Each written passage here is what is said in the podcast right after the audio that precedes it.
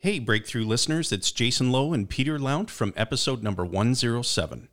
At Ascendant Financial, mybankersvault.com, we specialize in teaching real estate investors across Canada the process of becoming your own banker, the infinite banking concept. Do you also find it frustrating when it's difficult to access the financing you need or when the housing market moves against you?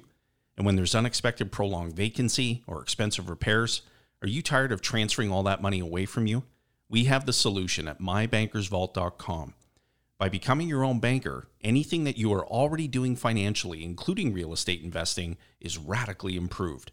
Whether utilizing this process for down payments or for entire real estate purchases, becoming your own banker puts you in a position to control the repayment schedule on your loans while enhancing your overall returns. Whether you are brand new to real estate or a seasoned investor, we believe that ready access to money and financial control should be in your hands not the banks or a loan officer. We have an exclusive and irresistible package for Breakthrough Podcast listeners. If you want the best way to build and deploy capital, easier access to money, better returns, and less headaches, head on over to mybankersvault.com. That's mybankersvault.com. Hey guys, Omar Khan here with Data Trading Co. I wanted to tell you about episode 124 of the Breakthrough Podcast. We currently have a special offer for Breakthrough Podcast listeners we're offering a free one hour live training session where we show how to instantly add stock options as a new income stream. Now, I've used this myself personally over the years to create a sizable real estate portfolio for myself, and there's no reason you can't as well. Cool thing is, it only takes about 30 minutes a day. So if you have a job, if you have a business, or you're just spending a lot of time with your family, you're gonna have time to incorporate this in your life if you take the time to learn this. Okay? Now, we're also offering a 15 minute free consultation to discuss how our option strategy can work with your current investment strategy and really take your investment to the next level, okay? So for more information, check out 30minutestocktrader.com forward slash breakthrough to join us on our free live training, our next webinar. Remember again, episode 124, where Sandy and I go over exactly how I use this strategy to acquire a large real estate portfolio for myself. And there's no reason why you can't as well. See you there, guys. Talk soon. If you're looking for the skills and tools to succeed in real estate investing, you've come to the right place. This show is about breaking through barriers, breaking through limiting beliefs, and breaking through to the life that you want to live through the power of real estate investing. This is the Breakthrough Real Estate Investing Podcast. And now, here are your hosts, Rob Break and Sandy McKay. Welcome back, everybody. I guess we're here again. We're having some live show difficulties, but for those of you listening through the audio streams, you'll not even know the difference. Anyway, um, welcome back, everybody. Good to have you all here again. Um, as usual, we got Sandy with us. How's it going, Sandy? Hey, I'm awesome. Um, excited to be here again and create some more great content and to hear more about your journey. Maybe we'll get into that before we get into the show. Oh yeah, we're we're here now. We just got settled in. We've been here for uh, almost a week, and um, so yesterday I actually just posted the walkthrough video of the property that we bought to flip. So if anyone's interested in seeing that, it's on YouTube now. Just just YouTube my name, and you can see what we got going on. Um, so we're pretty excited. Yeah, it, it's uh, it's a, it's a good adventure so far. Costa Rica. I've had I've had a few, I've seen a few people uh, uh, asking questions about it, and, and they want to they want to learn more about what you're doing. So I think it'll be cool to maybe talk about that a little bit as you go. Yeah, absolutely. And I'm going to be working as a realtor here too. For anyone looking for investment properties, let's do it. even, even better. Okay, so as usual, you can go to our website, breakthroughreipodcast.ca. There you can listen to all the past episodes. You can get in touch with everyone that we've had on the show, and um, and you can get our free gift. Yeah, the ultimate strategy for building wealth through real estate, and uh, if you sign up there, you'll you'll get that, which is a document on how the strategy we've used for many years to build wealth in real estate, and uh, you also get on our list so you never miss out on a show. Um, I know a lot of people rely on that. They, they mention, you know, they get triggered with an email every time and it just reminds them to go listen and check it, check out what's going on with us. So uh, do that. You'll hear about anything else we have coming as well, as far as maybe live events, um, street tours, property tours, all that sort of fun stuff. Yeah. What else? What else? They should go over to uh, to iTunes and leave us a rating and review. So if you haven't done that yet, it obviously helps us out a lot. It lets more people know about the show. So please go over and let us know what you think. Sandy, what's Absolutely. up? What do you got going on? Uh, I'm, I'm one thing we're working on, which would be exciting. Maybe in the next, uh, maybe by next episode, we'll be able to share a bit about it. Um, just working on a, it'll be our, our largest deal in terms of residential units. It's uh, 45 units. So oh, wow. we're hoping to hoping to acquire that one, and it won't be. Well, we're just finalizing the deal there. Um, so I think it'll come together here in the next few days, and then uh, that'll be exciting to share. We can talk about what we're doing there. Um, you know, we're basically using the same model we typically use, just uh, just at a, bit of a bigger scale there um, from what we've done in the past. But yeah, it's going to be an exciting one um, to go through that. Uh, it's a renovation project, and um, you know we're going to remove some tenants, upgrade some units, um, do the typical BRRRR strategy that we love to do on on uh, on everything. Yeah, that sounds cool, man. Forty five units, good job. Um, and I, you know, you guys always you guys always do a really really kick ass job at uh, renovations. So I'd like to see some before and afters of it. I think it'll that'll be pretty sweet. Well, it'll be a well, no, we'll have before and afters along the way, of course. It'll be a two year, you know, two year thing. Oh yeah, give or take. Yeah, yeah. maybe three years. But yeah, no, it'll be cool. We'll share more about it as we go. Right on. Okay, well, I, th- I, I, guess that's it for now. I, I, think we've worked through our glitches and we're ready to get on with some real uh, helpful information for everybody. Sounds great. So I, I just want to. So with that being said, I'd like to welcome our guests, Josh Stevenson and Brent Peterson. They are with uh, they are with a company called Invest North. So welcome, Invest guys. yeah. Thanks for coming in. Thank you. Thanks for having us. Yeah, thanks so much. I'll uh, I'll share a bit about you guys before for the audience, and then uh, if there's anything to add in, feel free. But uh, Josh and Brent are, are both full time real estate investors, both from the hometown of uh, Ontario, just heading up north uh, towards cottage country, or, or, maybe the start of cottage country, I guess, for a lot of people. And uh, these lifelong friends work together as English teachers in Czech Republic, Taiwan, and they've traveled extensively throughout Central America, Southeast Asia, Australia, New Zealand. So been all over the place and uh, Brent bought his first investment property in Lethbridge, Alberta in 2011 while working in the oil, oil industry. And Josh house hacked in the oil, industry as a roughneck, I should say. I missed that section there. Um, Josh uh, hacked his first duplex in Barrie, Ontario in 2008 while working as a grade eight teacher. And by 2019, both Josh and Brent had settled back in their hometown of Orillia and made the decision to uh, start buying investment properties together and forming the corporation, like we said, Invest North and Invest North currently holds uh, over 82 doors, valued at over $13 million. Uh, properties um, all over the kind of in this same kind of headed towards Northern Ontario region there. Orillia, Sundridge, North Bay, and Cobalt. And uh, Josh and Brent manage all their units themselves and have built a portfolio using exactly zero joint venture partners. So that's pretty cool exciting. Um, you know, it's awesome to hear kind of uh, everyday people kind of going from uh, bit of a rags to riches sort of a thing, and then really coming out with a, a, great portfolio by the sounds of it. So excited to learn more about it, guys.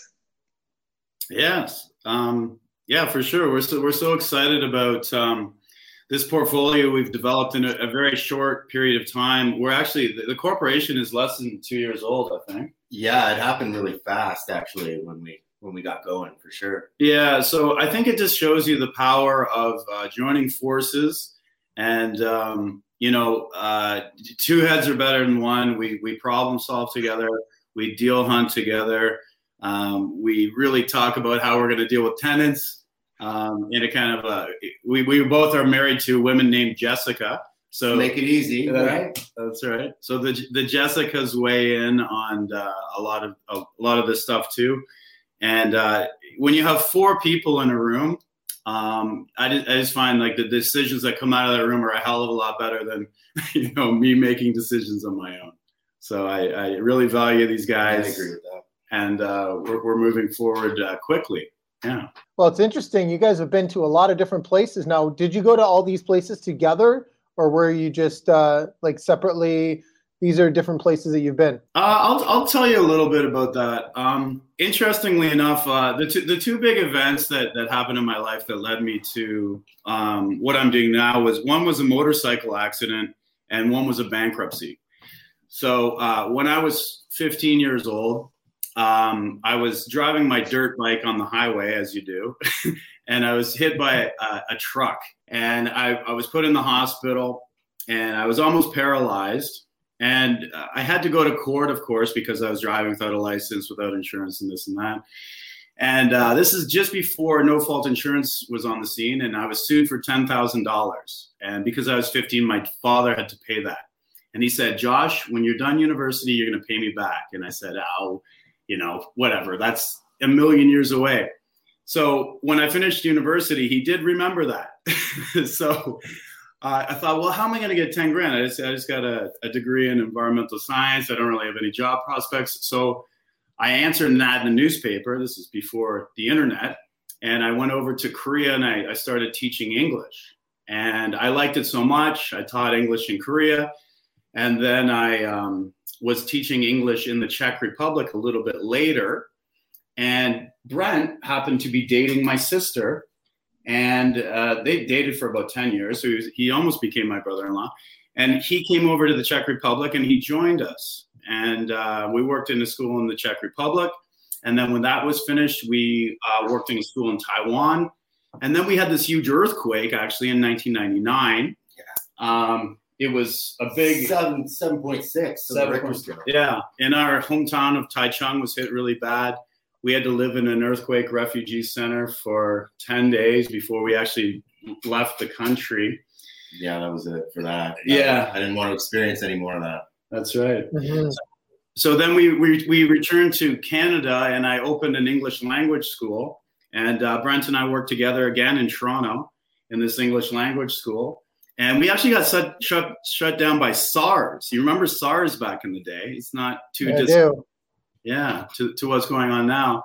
And after uh, you know running that English language uh, school on Queen Street in Toronto for three years, I, I actually went bankrupt and Brent took off. I think you went to Australia and New Zealand. Yeah, I, I kept traveling. Yeah, I went to, I took off for about two and a half years after that.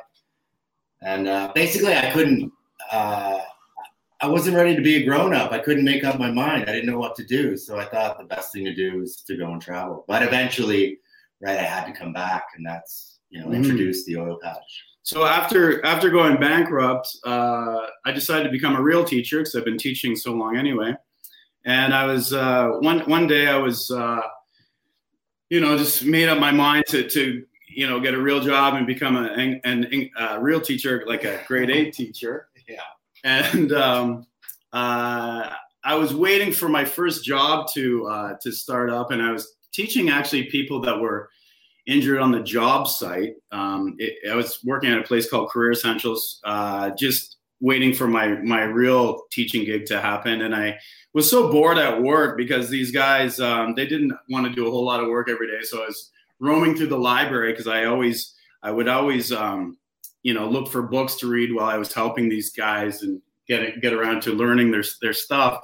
And I found a book on investing, and uh, it was just basically me loving reading in libraries. And I found this book on investing and I thought, oh my goodness, this is the key. This is the key to success. And after reading this book, I decided to buy a, a duplex in Barrie.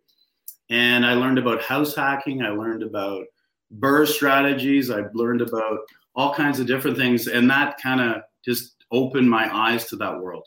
Right on. And uh, what was the book?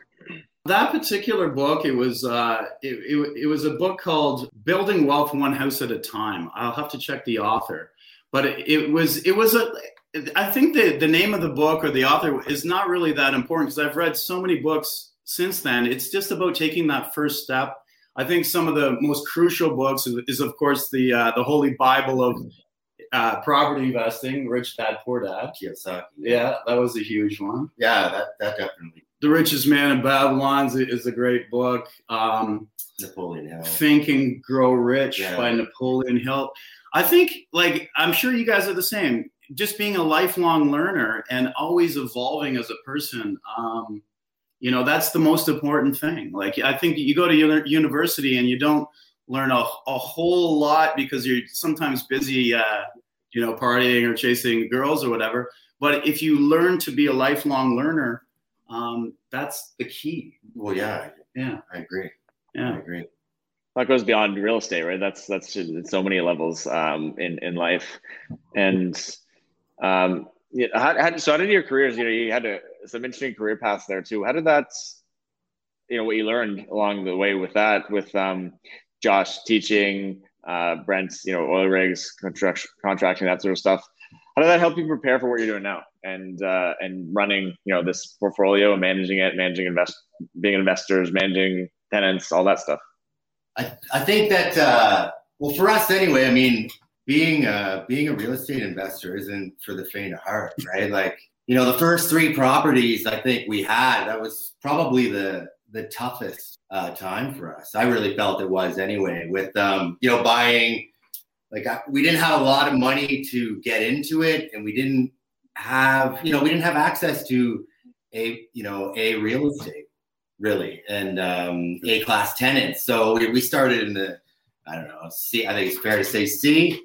And uh, yeah, that, that was really, really difficult. And, and you just can't quit. And that's what I learned from working on the rigs. Like I, I can trash working on the rigs for sure because it's not a glorious job by any means. I mean, I've never been yelled. I was 31 when I started working on the rigs, and I hadn't been yelled at like that since I was eight. like it was it was really bad. But anyway, that that like there was there was a purpose for being there, right? Like that money, saving as much as I could and working through that was the mindset that I would have to continue to have as I got in, you know, we got into real estate for sure. Right. Yeah. And I think on my end, I'll just speak a little bit about being a, a grade eight teacher. I don't know if you've met a teenager recently, but they're not the easiest people in the world to deal with. but I, I absolutely love my teaching job. Um, but if you're going to be a, a teenager, and I work with 13 and 14 year olds for almost 14 years, and they're at a very kind of uh, pivotal point in their life. The hormones are raging, and uh, you know, someday you're their hero, and the next day um, you're the zero. So, you know, and, and, I'm sure you guys have dealt with a lot of tenants over the years. You have to be super patient. You have to realize that everybody is going through something every day. Um, True. So, it, you know, teaching uh, really taught me about patience and determination. You know, I never gave up on a student, and we don't give up on tenants until they give us every reason to. So, it, yeah, it's all it's all about um, forming relationships too. Like um, the, I got the best results as a teacher because I would tell them a bit about my life. You know, I tell them about you know uh, traveling through the Middle East and uh, going into Afghanistan pre 9/11, and I got to to meet the Taliban at one point. And the, if you open up to kids about your life, they they think you're pretty cool. Yeah, and, they open up if you coach them in sports, you have a relationship on a, a, different level as well, which is important. And then with tenants too, if you show them that you're a human being, you're not a big, you know, faceless organization, um, they're willing to work with you a, a bit more. Um, I think that Matt McKeever said the other day, um, be friendly, but don't be their friend. You know? Yeah, so you, you, don't want to let them in right into the, no, no, no, your life but you have to treat them as human beings uh, with decency, with respect, right? Like, yeah. yeah. So that that kind of translated from teaching into being a landlord for me. Yeah, I like that. I mean, I think it's just com- like really, unfortunately, a lot of people don't actually have that common sense because I that's just common sense, you know, for the most part. But um, I, I, I do know people who who only think of their tenants as you know an income source. And and i agree with you i mean things get along so much better. And you you're absolutely right. I mean as far as the as far as the teenagers go and the and the ups and downs and stuff like that like i don't have teenagers yet. My my boys are still uh my boys aren't there yet but with the with uh, regards to the tenants it is like that. I've had i've had uh, i don't even know what'll happen. Like one day giving one of my tenants a ride somewhere and the next day i'm the worst person that's ever lived because i didn't i didn't know about this problem that they had until they actually told me about it you know? So mm. yeah. For sure. So yeah. So um so you guys came back and now you're primarily in sort of like um in the Orillia area how did you guys decide on that market Well, I, I moved back home. This is both our, our hometown. We went to high school here, and that's where we first met each other. We, we both left for over 20 years. But uh, after living in Toronto and abroad for many, many years, uh, I did return t- to this hometown of Orillia. And when I got here, uh, it was ripe for the picking. Like uh, my our first few deals, like we were getting triplexes for 200,000. I got a duplex for another 200,000. I bought a fourplex, which is basically one of our best earners now for 200,000. And this is, uh, this is maybe eight years ago. This is two, yeah, 2015. So yeah, there's a duplex in there for 140,000, 157, 500. Yeah. Like it, it was, and my, I, you know, we were here, like we were, we were, we were together and we were like, this is, this is where we'll, we'll start doing business. I have my family here he had his family here. It just seemed like a smart place to start. Yeah, and we'd read those books. Uh, this is before, like I started doing this before, you know, uh, there were YouTube personalities doing it and stuff. My dad taught me how to renovate all this stuff. Uh, so I did it myself. And now there's a YouTube video for everything. So thank, thank goodness for that. But we just, we looked around, we said, hey, this market is amazing. Let's start picking stuff up. We were st- finding stuff that was cash flowing a thousand bucks a building. For sure. And uh, we just ran with it and we bought up as much as we could. And we used the conventional banks until they told us to take a hike. And uh, then uh, we all know what happened. The market kind of exploded. And we saw the value of our properties double and then almost triple and so what we did at that point was we looked to markets north of us that were actually better for producing sure. cash flowing situations. And then, Brent, how do we get into North Bay? Well, North Bay, yeah. So MLS basically, instead of just allowing it to focus on whatever town you're in, I, quietly. Yelling. Oh, am I yelling? you uh, you just blew it up, right? So you could see what was around you, and we knew that to the east and to the west, uh, things were you know getting more and more pricey, similar to Orillia. And the south was definitely not happening. So we thought about Pembroke, Ontario, and then Josh was like, you know what? It's closer to North Bay. So we refinanced some buildings, like refinancing one building in Orillia, bought three buildings up there. Yeah, amazing. Yeah, that's what we did, right? Like immediately. We got Sundridge, uh, fourplex in North Bay, got a triplex in North Bay. 14 units in Sundridge. We have uh, Sundridge. Yeah, a little retirement community up there. Um, everybody's 55 plus, so it's wonderful. They don't give us too many problems. No, they don't. Yeah, so it was basically, and interestingly enough, a North Bay kind of took off, and we've seen like a 45% increase in the price of buildings there. And from there, we went to Cobalt, Ontario, because we heard that um, there was a mine reopening and they're going to be actually recycling cobalt batteries, taking cobalt from all over the world and recycling them for el- electric uh, vehicles. Well, yeah, battery. They're going to be. It's a refinery. There's a there's a newsletter that comes out from Northern Ontario Business. So I think the idea is that they take non-refined uh, cobalt possibly from the Congo, and then they refine it into battery grade cobalt sulfate for uh, like green vehicles and whatnot. So this is exciting, right? This is set to be in motion by October 2022. Right. Oh wow, that's yeah. good.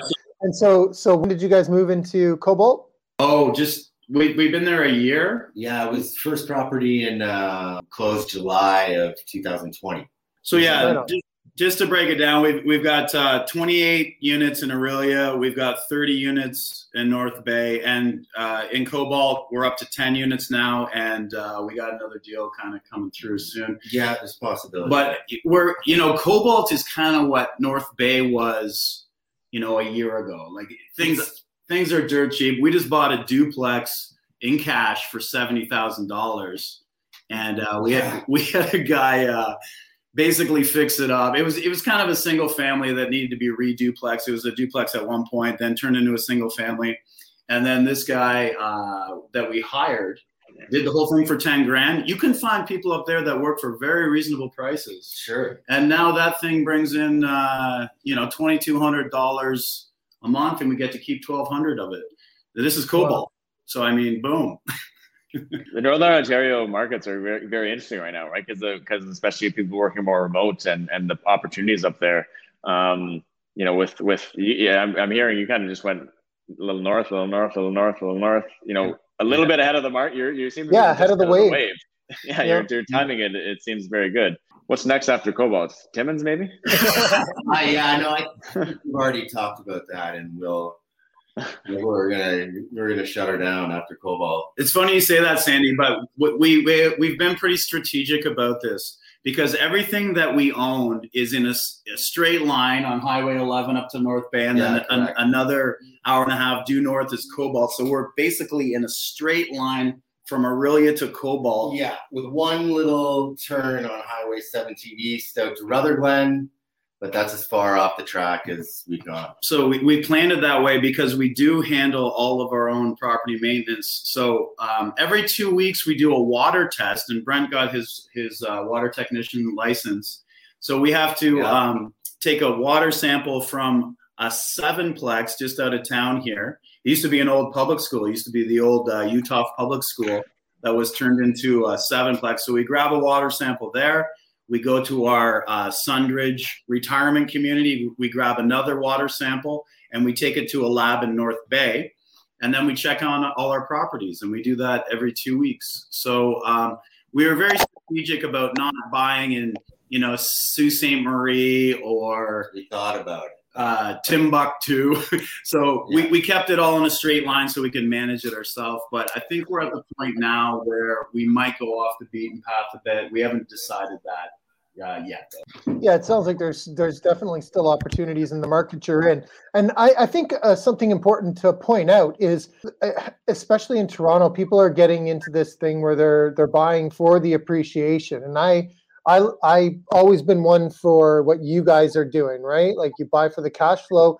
Appreciation was just sort of icing on the cake. It happened to to take place a couple years after in Orillia, And I remember that same time too, where um, you know I was just sort of breaking into like the Peterborough market, and uh, and everything was sort of stagnant as Orillia had been for years as well. And so people are kind of going, "Oh, I don't really want to invest in in these markets because they're not appreciating."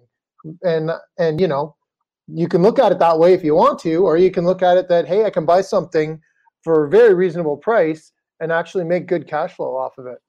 A hundred, hundred percent. Like that's uh yeah, that that has been that has been our formula since we've started. And I believe a hundred percent that things are working so well for us because we haven't strayed from this plan. Like since we, you know, since, like it's been different. Like going, for example, going up to North Bay, right? Like you could go up to North Bay, look at a property, think about it, come back, think about it more, you know, and then and then make your decision. You, you can't do that anymore. It, it's that it's over, right? So some real estate agents that we know of, they might contact us and they'll be like, "Oh yeah, no, no, I got this property for you. You guys are gonna love it." And then they'll talk about a 30-year projection, and that's where we're gonna make our money. And we're like, no, that's no, we need this to make money tomorrow. Yeah we have very strict criterion points. Like it's got a cash flow out of the gate. We're not into like these 30 year plans no. or one, no. one, day over the rainbow you're going to cash flow. Yeah. no. Yeah. Sure. No, I think Sandy and I both agree with that. I mean, it's got a, I mean, maybe not on on the on in certain circumstances. I think when you're working on bigger projects and that, you know, you've got uh, other things to consider. But sure. when you're buying definitely smaller stuff, always has to cash flow right from day one. Yeah, we sure. Yeah. Well, it's very difficult to build a portfolio of 80, 80 plus units, right? With without you can't do that on negative. You know, if half of them are negative cash flow, which I've seen some people. You know, they buy if you buy one or two, and you're that's that's where you're good with. Yeah, you can mm-hmm. probably you can probably handle a few hundred bucks negative every month, right? But but 83 units, that's going to be a tough go for most people. It'll sink you for yeah. sure. Yeah, for sure. How did you so how did you acquire all those units without? So we mentioned no JV partners, which a lot of people, a lot of our listeners, I know, really are attracted to the joint venture partner model, um, bringing on money partners. You know, it, it is a great strategy when you don't have money. Um, you know, you were able to build this out without any partners at all, um, aside from you, aside from you two. So, what was the uh, was that the plan all along, or how did that evolve? Well, I'll, I'll tell you a little bit about that. Um, you know, interestingly enough, we did try and get JV partners at the beginning. Like, yeah. and if you go to our uh, YouTube channel, um, Adventures in Landlording, we actually had a channel to begin with just called Invest North. And it was kind of a pitch, like, look what we're doing. Look at the cash flow we're getting. Um, you probably want to, you know, if, you, if you're interested, give us a call. Um, and we, we didn't really get much action, you know, zero. And, and uh, so then what we started doing was just like looking at as our por- our portfolio as a, a, global portfolio. Where's the equity in these buildings? And then we started, um, you know, tapping the buildings and using the equity to buy the stuff uh, up north. But it everything kind of broke wide open when we found the no money down deals. So once you have a substantial enough portfolio, you, you have equity in a number of buildings, uh, a lender, and we deal with credit unions uh, nowadays because um, they have a little more lax kind of rules. Uh, you know, like the big five or the big six banks, they have very, as you guys know, very strict rules of what what they will lend you and what they won't and why. Credit unions have a little more leeway so what we started doing, and we've done six six buildings like this, and they all cash flow really well. Sure. Is uh, Brent usually is the the deal finder. He will he will float me a deal, say, man, look at this deal. Like it, it cash flows really well. We'll have the realtor send some numbers on it, and then I will approach them about a VTB. I'll approach the the seller and say, well, the seller's agent. I'll say, well, listen, if the lender uh, lends us 20% for the down payment, um, you know, will, will he float us a deal? Mm-hmm. So the credit union gives us 80%, the seller gives us a second mortgage or a vendor take back mortgage of 20%, and we get a building outright um, without paying anything. We, we pay the closing costs, but that's just a few grand, which is not a big deal. So we've done six uh, buildings like that. And after about four, um, we started doing blanket mortgages. So basically, you know, the, uh, the the credit union will say, well, you guys, you know, you got a lot of buildings now, so basically we want to target a specific building. If you do not pay back the VTB on this specific building, we're going to take the equity out of this thing you own in Orillia or out of this thing you own uh, in a different location. So basically, you're putting up collateral from another building. But like I said, yeah, it's it's just once you have enough equity and enough buildings, it, the, the doors kind of open sure. up. Yeah. Sure. Instead of like selling that building or refinancing it and then and then increasing your mortgage and taking away from your cash flow, you just blanket mortgage it. So it's hundred percent financed. It's just that the 20% is not tacked to the building in question. It's yeah. on something else. And and I'll tell you one more thing about that. Um, in order to do that, I contacted every credit union in Ontario, and, and, everybody said no except for one. Yeah. And I'm not gonna I'm not gonna reveal the name because I don't want uh, them to be flooded with calls because not everybody can do this. You need a you know substantial portfolio. But after we got the one yes, and that there's a lesson in that. You know, don't give up. Keep asking. Keep for knocking sure. on doors. Keep making phone calls. And uh, once they they said yes, um, it really opened up all the doors, and they did it a bunch of times. And then another credit union uh, jumped in and said, "Hey, man, we'll do that too." Yeah, like look at yeah, look at the party going over here. Like we we would like you to also do something like that with us. We want to party with you too. We want to party too. So so anyway, so that that works. Yeah. And that's a good. That's another good point. Is like, yeah, the, the answers don't always jump out at you. You've got to look for them, right? Like, yeah. you have to be on the phone constantly, calling and oh figuring out who who you can work with. And I love the whole uh, credit union thing just because they can they can assess your personal situation. They're not just looking at the rule book saying, "Oh, sorry, you don't fit into this mold, so we can't lend to you anymore." Mm-hmm. Yeah, and one thing the credit union did say that they they paid us a compliment. They said, "Well, your portfolio is really clean because you don't have you know 27 JV partners kind of muddying the waters." So if it's just Brent and me, um, you know, it's they can look at it in a very simplistic way. They have all this equity. It, it doesn't, you know, four percent doesn't belong to this dude, and sixteen percent doesn't belong sure. to this dude. So because we've kept it clean, um, it's kind of open doors as well, and and we've been told that by the credit unions. That makes a lot of sense. That makes a lot of sense. I know the muddying the waters with the JVs does does create a bit of a mess at times with with that, and um, I think there's there's starting to feels like there's a lot more these days credit unions or, or, more private type investors groups out there that are willing to get a little more creative. Have you guys done any more creative, uh, any more like creative structures of deals? Um, I mean, that's pretty creative right there. I think that's that's a, a great strategy for a lot of people to utilize and go for those those no money down quote unquote deals. Um, anything else you guys have done that has been kind of uh, a bit uh, outside the box? Yeah, we, we bought a house. Uh, well, it was actually a fourplex from uh, Facebook. so, yeah, we did. So uh, there was a woman, and, and it's funny. People will sell houses wherever, like Kijiji, the property guys, you know. So uh, Brent's wife, Brent's Jessica, not my Jessica, was uh, perusing Facebook and she's shot me a deal. Hey, look, yeah. this woman's selling a, a, fourplex over in Rutherglen, which is just uh, east of North Bay. So we got in touch with her personally and we struck up a deal. And we did, she, she did have uh, a realtor that she worked with. He was involved just to, to write up the purchase agreement. He wasn't, he, I think he got 2% of the deal. Um, that ended up being a no money down deal. She took a, you know, she lent us 20% of the, the building's value. And that Rutherglen building uh, from Facebook cash flows us, uh, I'm just looking at now, 2023 bucks a month. Oh, it's, yeah. Wow. Yeah. It's so another one of those situations where you've gone like people, people want to look at, let's say a city like North Bay and they want to see like, what, what is the city of North Bay offering? You know, uh, schools and business. And when you go out to like a place like Rutherglen or a place like Cobalt, that sort of scares people away. And, and we're not frightened by that. Nobody's leaving. You know, we don't feel that they are. Like if you go and drive through Cobalt, for sure it's seen better days, but nobody's leaving. Mm-hmm. Well, the thing is, like, you know, a lot of investors look at, you know, the, the, the market dynamics. Is there a factory in town? What, who's, yeah, who's the employer? Right and and we we we think that's solid for sure. But also you have to realize like there's a province wide housing shortage going on right now. And now that covid is dying down we're going to get 400,000 new immigrants to Canada per year. That's the projection right? A lot of them end up in Ontario.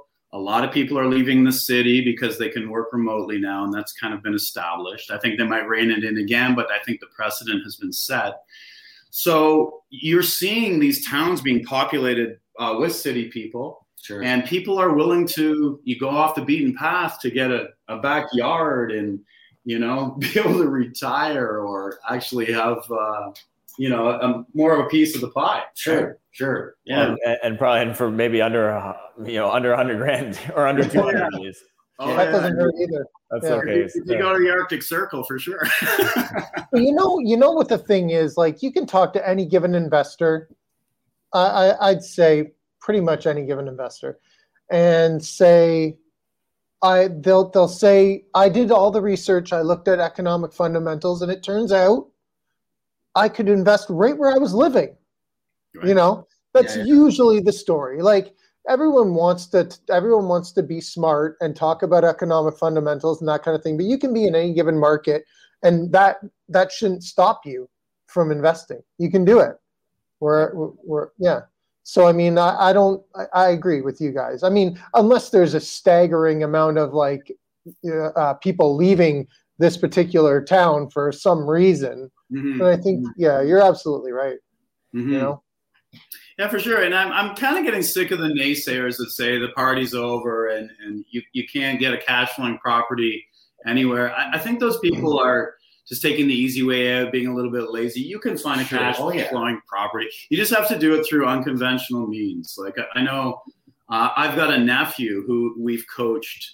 Um, he's he's 26. He's got six houses right now, and he's he's uh, gone to North Bay because he saw us doing it and now he's in Elliott Lake. And uh, Elliott Lake is what halfway between Sault Ste. Marie and uh, Sudbury. Yeah. And and he just he looked at a map and he's like, okay, this is the only town of ten thousand between Sault Ste. Marie and Sudbury. Perfect. And he he went up there and made some connections, and now he's on his uh, third house up there.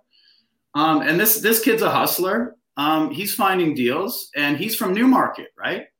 Um, you, you just have to uh, you know have the bravery to go to little go off the beaten path. And and it's all about work ethic too right? Just beating the pavement call making calls you know getting on the internet you know. Learn not- about it. If you can change the use that's another good way to do it too. Change the use make it you know make it perform better by adding another unit to it or something like that right? There's always ways of uh, of you can find cash flowing deals. You just got to look for them like you said you can find the lender you can find the deal you just got they're not going to fall into your lap. Yeah I'll, I'll tell you one deal we just did. You talked about changing the use. Um, this was in um, february of this year. We, we saw a fiveplex uh, Airbnb motel in North Bay on, on Lakeshore. And it was, you know, it was a hundred thousand a unit, and we're not used to paying that, but we, we thought it's an Airbnb hotel. It's coming vacant.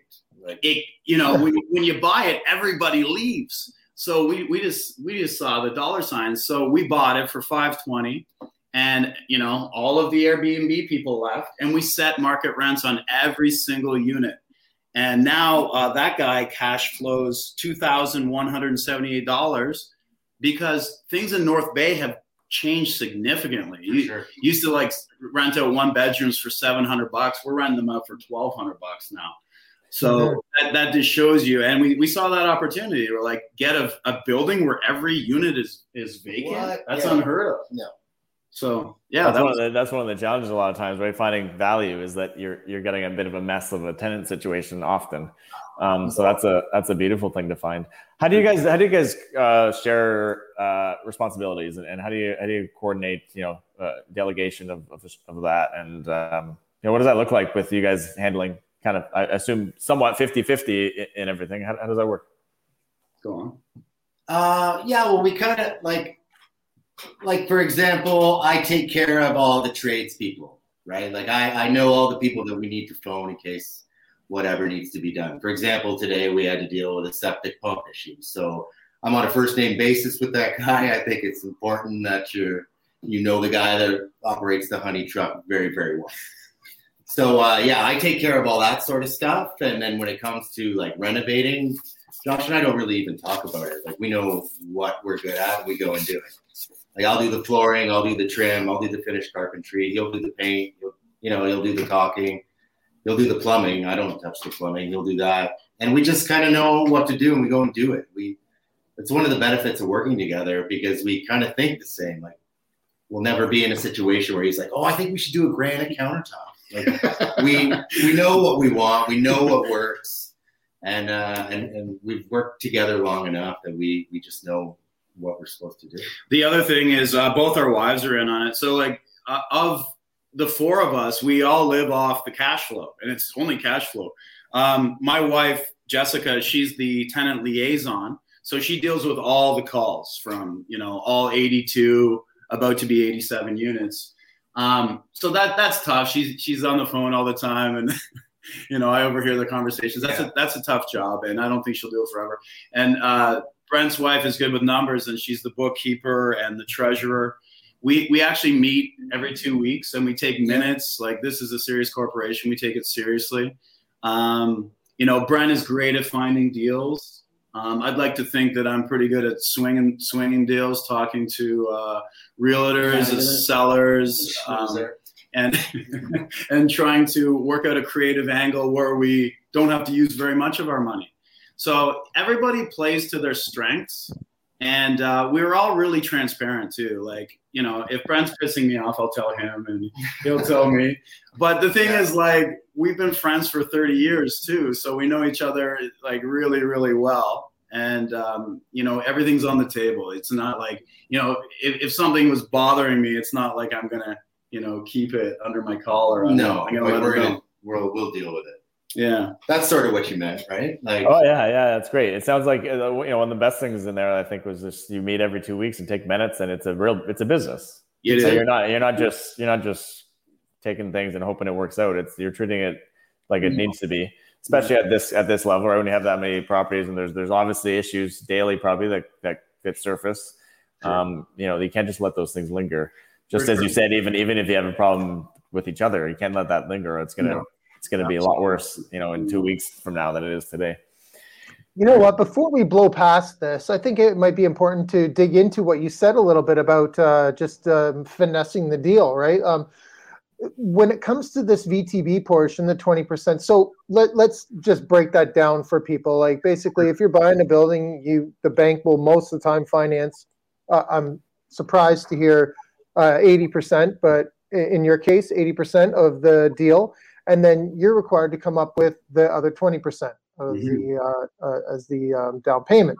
Mm-hmm. So so you will talk to the owners of the building and get them to agree to essentially hold that part of the mortgage and you'll pay a certain amount, uh, just like you would in interest to the bank, to that. Yes. Yes. Right. So, but how do you present this to oftentimes people who barely can grasp the concept and or or not really uh, into that kind of thing? Well, okay. This this is the way I present it, and I usually uh, give them some pretty rudimentary numbers to back up what I'm saying. Now, there are two huge benefits to a vendor take back mortgage. Okay. Uh, the first the first benefit is is basically when when somebody lends you the 20% down payment, okay, they're not going to pay as much capital gains tax when they sell the building. Okay, so there, you know, let let's say uh, for simplicity's sake, a, a building is uh, a hundred thousand dollars, just to keep it really simple. Even though no building really is anymore except for a few that we buy. so that twenty thousand dollars, let's say the, the person owns it outright, um, they're going to pay a big capital gains tax on that hundred thousand dollars. But if they lend you twenty thousand dollars, they're only paying a capital gains tax on the eighty thousand, and the twenty thousand will be paid to them um, over a three, four, or five year period Mm-hmm. And the the tax hit is not as substantial out of the gate, and they actually end up saving money in the long run. The other huge advantage to a vendor take back mortgage is you get paid twice. You get paid when you sell the building, you get that big lump lump sum, mm-hmm. and then you get monthly payments from us. And we always offer five percent interest you know? only. Yeah. yeah. Uh, well, we we we ask for interest only payments. Sometimes they want to blend them, but yeah but so basically every month they're getting paid again from that same building and they're getting monthly payments and that's just a lot of the time gravy that's money they can use to you know help their kids out or take a vacation or something. So once you show them the actual numbers and we actually uh, show them how much more money they're going to make over the course of the loan. So if they give us a vendor take back on a hundred thousand dollar building again they're going to make more than a hundred thousand dollars in the end because as they get paid back that 20% over five years, they're going to make percent monthly. Right. So, so the, the building ends up making them, you know, 110,000 or 115,000 dollars, depending on the duration of the loan. So it's actually it's a wonderful idea. And the reason it works for us is because we have a big portfolio, and people see, first of all, you're going to close the deal. Secondly, they're good for the money. And uh, thirdly, they're such charming guys. How can I say no? Always, always, yeah, yeah. They're um those uh, so some of these VTB deals that we did, uh, they're real, they're real gems, like really awesome, uh, awesomely performing buildings. They don't seem to be any issues. But some of the VTB deals we got was because the owners uh, had really made some bad business choices with who, how they decided to run the building and who they put in there so Josh and I, with experience, we're like, okay, well, you know, we'll we'll take it off your hands and we'll clean it up, and the VTB would be a good way to to do that. And then mo- and some of the time they're like, for sure, we'll do it this way. I just want to get rid of it. It's a it's a mess. Yeah, like some of these buildings, um, you know, they would be hard to sell other otherwise. You know, maybe prior to you know this market explosion, maybe they they'd have an easier time of it now. But in the past, you know, we bought something with a rooming house in it, and two of the tenants were not paying their rent, and they continued to not pay their rent. Haven't paid their rent since they took over. But the building still cash flows a bit. We know that when we finally get these guys out through the landlord tenant board, that thing's going to cash flow twelve hundred bucks. So it's basically a work in progress. And this these sellers, they knew they had a big problem on their hands, and you know this building was turned down by several other people. Mm-hmm. And we were the ones that said, we'll take it on, we'll clean it up, and we'll get it back to the cash flowing building that it should be. How, what are some strategies to manage all, all these units? Like you, you mentioned maybe a couple there, but you're, you're managing all these um, doors yourself. How, how, do you do that and still actually find new properties, new opportunities, and, and not just get bogged down in the tenant management part? Because it is a lot. You mentioned one of the Jessicas is a bit better at it, maybe, but um, you know, there's a lot of challenges there for sure. Well, we we always have an anchor man uh, not Ron Burgundy, but an, an anchor man in every building. So if you have a fourplex, you basically you tell one of the um, the tenants, you know, usually somebody who's been there the longest or that wants to take on some responsibility. Um, that they are the go-to person. And we don't even pay these people. Like we, we give them gift cards. Um, we buy them gifts. We shower them with praise.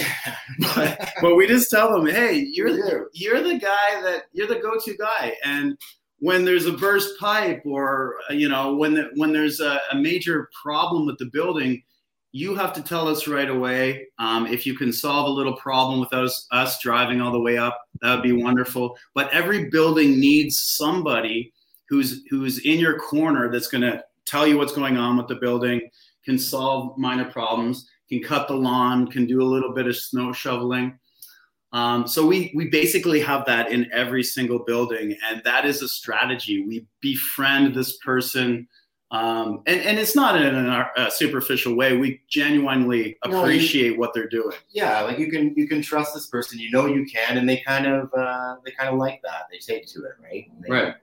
And there's not necessarily a monetary reward. We're not we're not doing huge rent discounts, but we do show our appreciation, and uh, it, it has worked so far. So I mean, it's it can be as simple as that. Just you know, a personal relationship. And other other things too, like Josh and I have learned certain things along the way. Like for example, major plumbing issues, we don't do that anymore. we've tried. Yeah, we tried all these things. We we made some massive, massive mistakes, and we're and so like when I say that, like in in my phone, I have all the tradespeople, right? So this person that we're speaking about that would take you know that that would be like what, the maintenance guy at a mm-hmm. particular property. Be like like we have a situation, it's a bad one. Like okay, then you phone the plumber immediately. If it's not a big deal, then on our two week journeys up and down, uh, Josh and I will stop and, and fix it. Mm-hmm. Right, that's great. So, uh, what about other challenges that you guys have had along the way? Maybe not necessarily as landlords. Um, you guys sound, sound like you've got that down pretty good. But um, other things, like for example, you did talk about the ones that weren't paying, but um, what about other aches and pains along the way? Well, I, you know, if you if you've been a landlord for a long time, um, you're going to have some major problems, and I think 95% of it is is not giving up. We always say, you know, never give up. You can never give up, and uh, when I was a teacher, it was a real big strain on my personal life because, you know, I coach a lot of sports as well. So I would teach, you know, teenagers all day, which was super taxing. Then I would coach, you know, a basketball you game. a mess. Yeah, I was a mess for many years. um, and uh, then I'd come home and I'd have to go take care of a, a, a leaky toilet, or I'd have to take care of or this or that. So it was putting a real strain on my um, my personal life, my kids told me I was cranky. Um, I finally got to retire from teaching on November 27th, 2020. Always remember that day. And it's not because I didn't like teaching, it was just because, you know, we had so many units at that point, I just could not do both.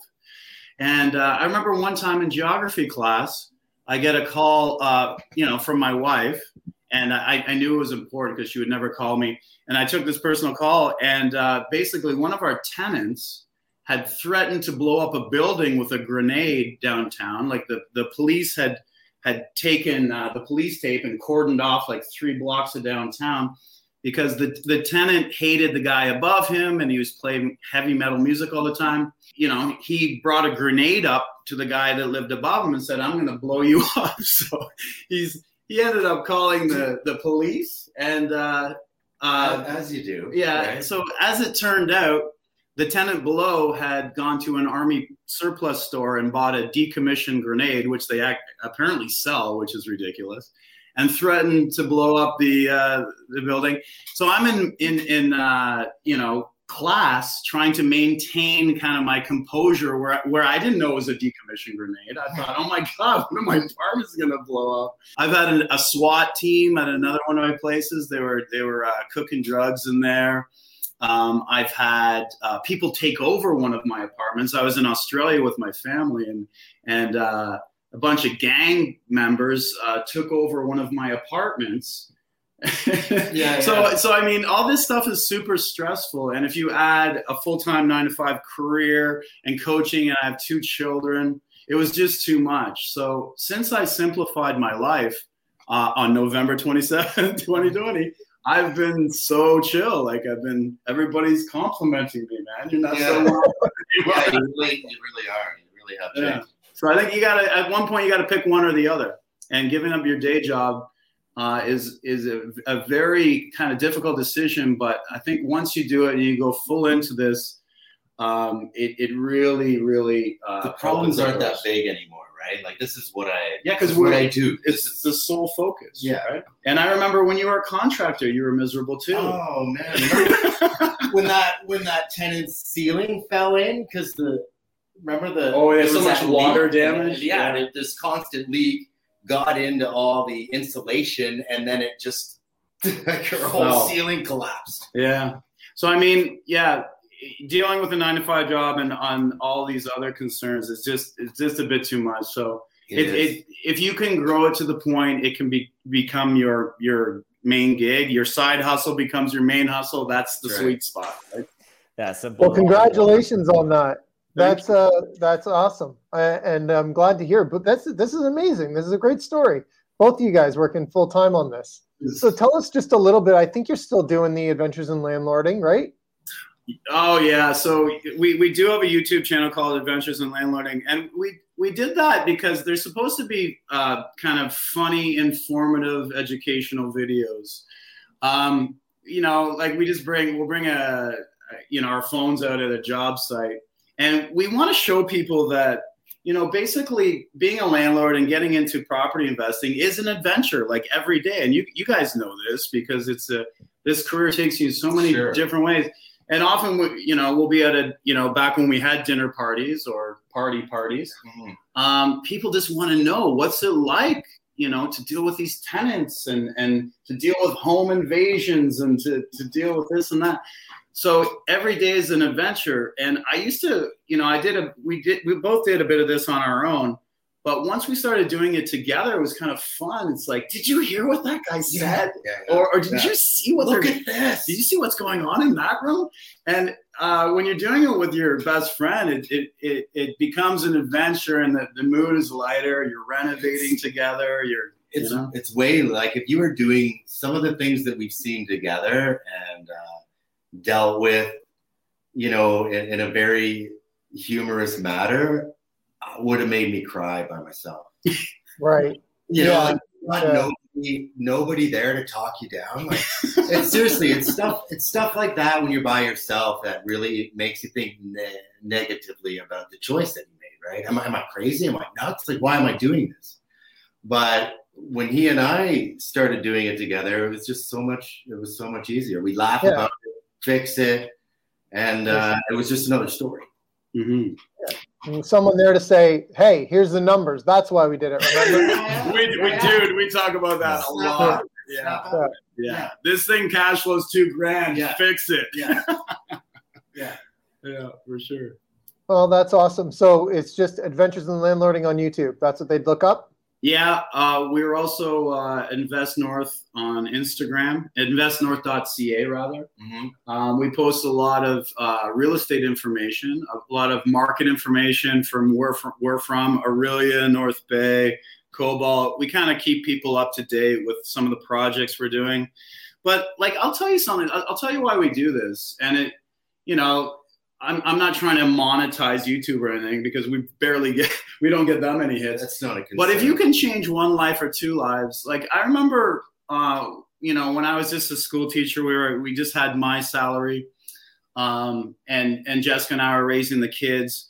Uh, it wasn't it wasn't a whole lot of money, but because we had a few income properties, we were able to take our kids uh, to the West Coast, to the East Coast, to Florida, uh, to New York City. We were able to buy a boat. We were able to um, do all these things that you could never do just on a, a, a normal teacher's salary. So, I mean, if we can just get a few more people to um, buy an income property or two, like a lot, let's be let's be honest. Not everybody's going to retire and become a full time property investor. Uh, an extra building or two can change your life. Change your life. It can totally change your life. So if if people can watch our videos and say, "Oh my God, it's tough," but these guys are having a good good fun doing it, um, maybe that'll open doors for someone, and it can be a life changing experience. So that was kind of the the goal of adventures in landlording, like just show people it's not rocket science. You can do it too. Uh, don't take it so seriously. Yeah, don't Don't don't, don't, don't, cry into your milk. You know, don't. don't. My my wife Jessica too. She retired in the summertime before he did. So everybody's life here on the four of us has all been changed in a in a very very positive way, despite all the little bumps in the road that may may occur. Well, it'll go beyond. It'll be go beyond that with your kids and and so on, right? That they can affect generations. I, I agree. like Oh, uh, generational wealth was one of the reasons I got into this. And you know, life is so uncertain these days. I feel bad for these kids that are trying to. Sorry, not kids, but younger people trying to buy a house these days. It's so tough. People are gonna. A lot of people are gonna need help from their parents. So you know, the fact that I can pass down these houses to my children that makes me sleep at night. You know, and and it's uh, a wonderful thing. Good legacy. Yeah, incomes and, uh, and and incomes are not appreciating at the same uh, are going up at the same rate as as how incomes did not go up forty five percent in the last year or so, which I I think I North Bay is somewhere in that range.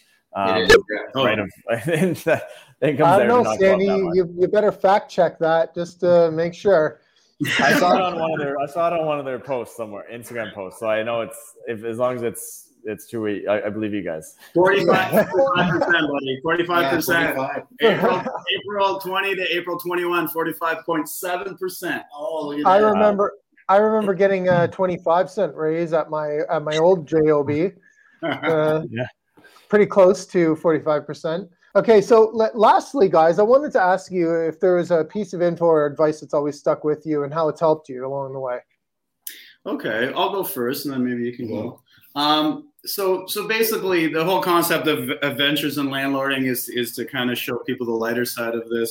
But um, Alan Watts is a, uh, he was uh, an English uh, writer and kind of a philosopher. And- and- Zen master. Zen master. So what he says, he he said it's not about the destination where where you're trying to get. It's not about I'll be happy when I get hundred doors, or I'll be happy when I retire. I'll be happy when my marriage starts to work. It's about the journey. So Brent and I both uh, play guitar. He plays a bit better than I do, but you, you play guitar for the enjoyment of the music. You don't think, oh, I'm gonna really enjoy this piece when I'm done. Yeah, yeah. So, which is a kind of a weird metaphor, but I like getting up every day and doing this job because I get to do it with my best friend, and um, both of our wives are in on it, and and that's what life is, right? Like you gotta you gotta enjoy the moment and not this far off kind of destination or goal that's going to make you happy, you know, in in ten years or twenty years. Enjoy the moment. Life should be a piece of music, not some sort of marathon with an end goal. Very good. I love it. Well said. I love it. What's that? What's the best way that people can get in touch with you? Um, I yeah, I, I think through our Instagram page, investnorth.ca. We also have a sure. website, investnorth.ca. So the Instagram page and the web page are the same. Sure. Yeah, for sure. And watch a YouTube video, Adventures in Landlording. Go have a laugh. Check it out. We, Check we it make a little bit of fun of our tenants now and then, but we love them. most, most, most, most. Most of them, yeah. That's awesome. Thanks so much for coming on, guys. I really appreciate all this. It's been fun. A lot of fun. Yeah. Thanks for having us, guys. It has been great. And you're you're uh I've been listening to you guys for two years and yeah, love the material. Seriously. I, I've learned a ton. I don't even think I'd be here without a lot of the guests you've had and the information that you, we uh, get to hear. you guys play while we're renovating. So Yeah, we listen to you guys For when we're sure. slugging it out. So Awesome. with that Love music that. you're talking about, Yeah, yeah, that's Yeah. it. uh, Sandy, how can people get in touch with you? In, uh, Sandy at McKayRealtyNetwork.com or 289 389 6846. People can reach me at rob at mrbreakthrough.ca. Thanks for listening, everyone. We'll see you next time.